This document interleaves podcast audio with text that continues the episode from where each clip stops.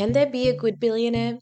Across the internet, Sam Bankman Fried promised to give away all of his fortune. And in a way, I guess he did. Sam Bankman Fried has lost $40 billion in investor funds, giving away nearly all of his and his customers' money in a single day.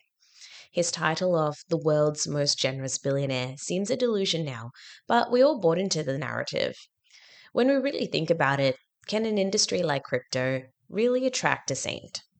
Let's take a look into the dark triad personality traits this week and consider whether Bankman Fried was a wolf in khaki clothes or a victim of rapid success.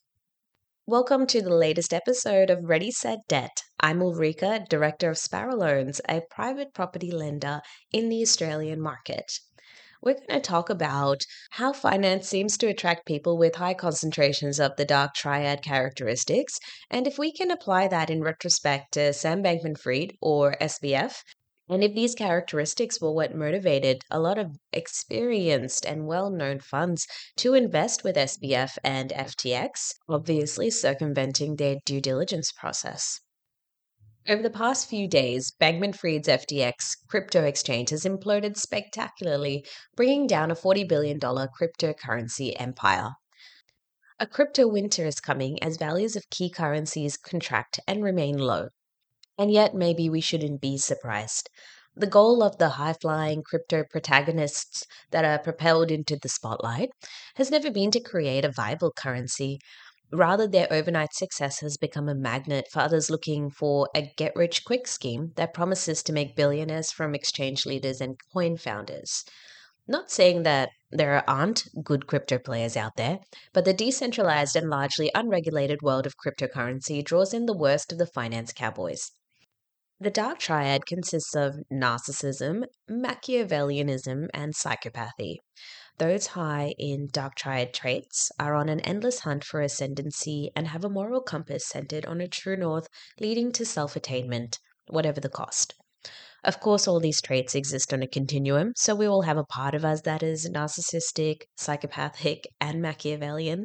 Nevertheless, there are few industries as deeply entangled with the dark triad as finance, and especially cryptocurrency when Sam Bankman Fried said he isn't losing sleep over the FTX crash or that it could be worse, he means it.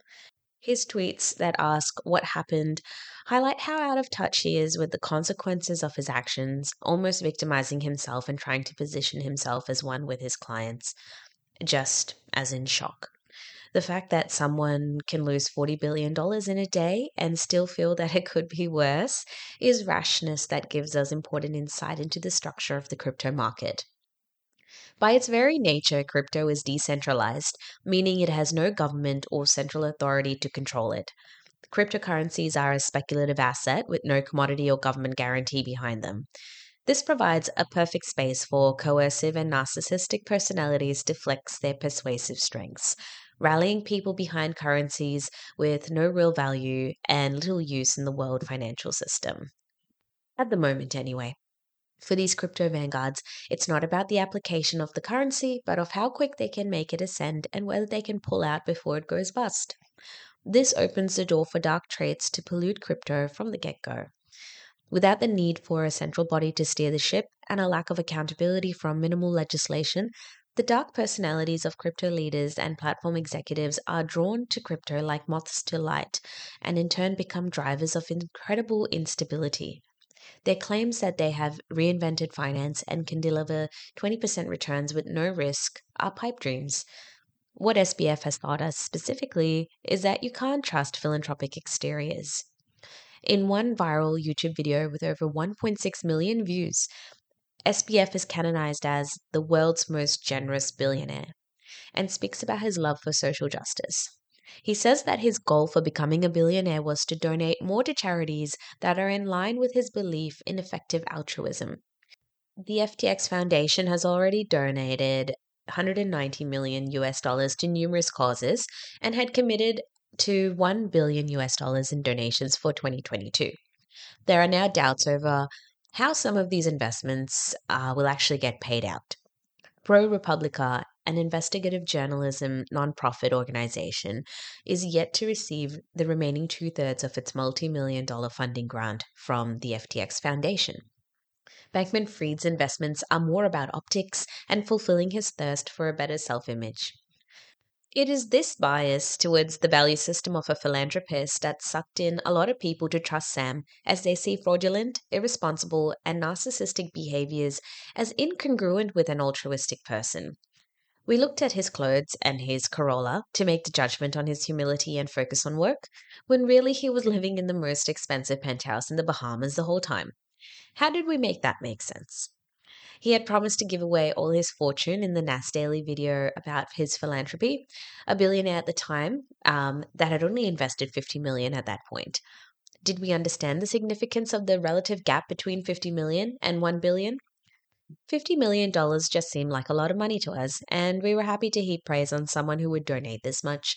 But the amount is inconsistent with the promise, and the image of the altruistic billionaire just helped him raise more funds and get more exposure. His intents were hiding in plain sight.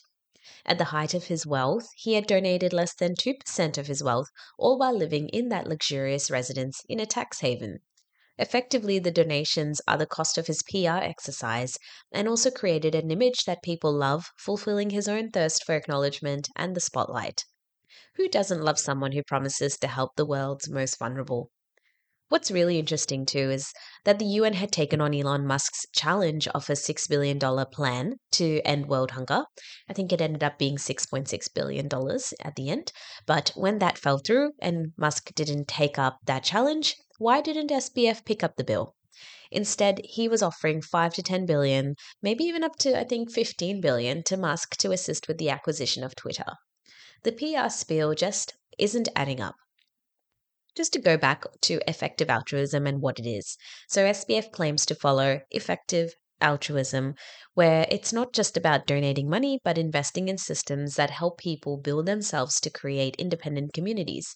This makes the narcissism and hypocrisy in Bankman Fried's desire to spend up to 15 billion on buying Twitter, but keeping silent when the UN asked for 6.6 billion to avert famine in 2022 glaringly obvious when you look at Maslow's pyramid of needs, helping people remove their focus from just pure survival and meeting those basic hunger needs is going to help them be more independent and sustain their communities especially when the reason for famine is not because people aren't able to help themselves or don't want to, but because of historical exploitation and consistently exploitative systems of this capitalistic society that creates this uneven distribution of resources where we've got uh, food waste in some economies and famine in others.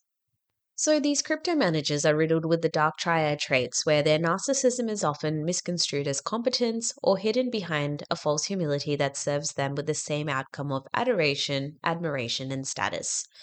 What is also concerning is there seems to be a certain long term immunity for those that win big and fail big. When their businesses fall, they certainly won't fall with them for long. They will bounce back. So, how can you spot a crypto rogue? First, a crypto platform leader will create their own currency, called tokens, assign an arbitrary value to the tokens, and float them on an exchange to be traded. The next step is to broadcast the unbelievable returns people can get with your currency to lure them in. Hype and speculation will do the rest, sucking in capital and creating windfall increases in values. This practice is known as yield farming and is a direct expression of the dark triad. The Machiavellianism of crypto's leaders in yield farming to lure in vulnerable people is the first pollution of the dark triad into crypto. They promise the world and deliver an atlas. When the currencies inevitably collapse as prices crash and the hollow interiors of the coins come to light, Investors lose everything, not the platform founders. But they are so disconnected from their emotions that it means very little to them. They'll simply try again under a different business with impunity. So, in the case of SBF, how did he orchestrate his altruistic image so well that we didn't spot it? It comes down to a concept called authority bias. Authority bias states that we trust figures in positions of power or influence more willingly than those who are not. Sam Bankman Fried built his credibility off the back of popular news sites and social media influencers. By signing the billionaire's pledge to give away all of his wealth, driving a Corolla, and sleeping on a beanbag, he became an easy person to get behind. Enormously influential publications like Bloomberg and Fortune wrote articles that fawned over his Robert Hood like philosophy, applauding the daggy but brilliant altruist they wanted to see. The audience of these publications bought into the narrative they were presented with as they trusted the credibility of these platforms. Sequoia Capital fell hardest for the trap, writing a 14,000 word love letter to Bankman Fried and comparing him to the Great Gatsby. Nas Daily called him the world's most generous billionaire and stated that his goal as a human is to make as much money as possible just to give it away. Bankman Fried clearly leveraged influential news outlets and media channels to cement his reputation as a charitable billionaire, covering up the dark side of his personality. The next part of the dark triad relevant to the FTX crypto collapse is psychopathy. The utter lack of remorse, emotional disconnect, and willingness to take significant risk has massacred the futures of many promising cryptocurrencies. Sam Bankman Fried's exchange was underpinned by psychopathy. FTX tapped into over 10 billion in customer assets to fund risky asset purchases in its main investment vehicle, Alameda Research. On its book, Alameda had over 3.3 billion in secondary cryptocurrencies and over half of its 15 billion US dollar portfolio in FTT. This gross failure of risk management left the company vulnerable. As cryptocurrencies tend to fall in tandem, being a speculative asset, there would be nothing left to shore up the company in a sudden downturn. These revelations about liquidity concerns prove that Bankman Fried was not only convinced of his own infallibility, but unable to think through the consequences of his actions. Shockingly, Bankman Fried had allowed FTX to transplant money customers had deposited for trading purchases to extend loans to Alameda. Did he realistically think that he could hide this? Maybe. Maybe the inner voice of narcissism was so deafening that a call for better judgment would not be heard.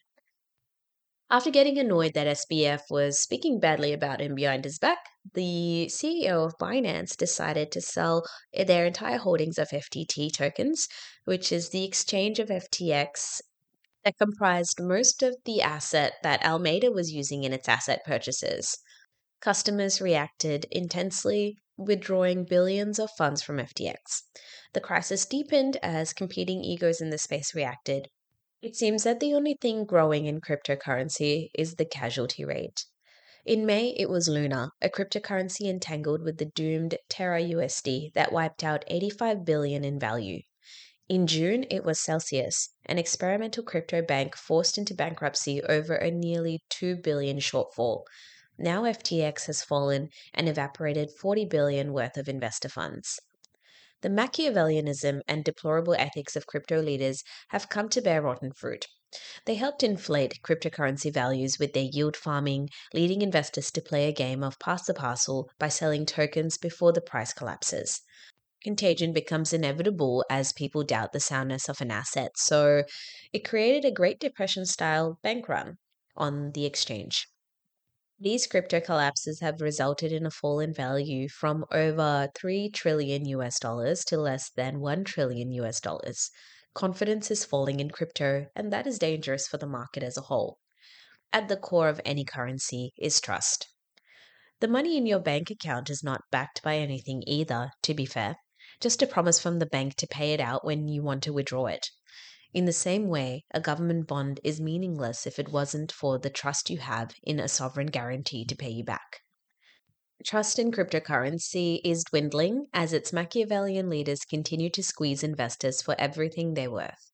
But investors won't trust forever, and hopefully we'll see better players enter the space before the dark triad destroys all hope of a decentralized currency system. Thank you for listening to Ready Set Debt's latest episode. I'm Ulrika, and I hope you have a lovely weekend ahead. I'll see you here next week.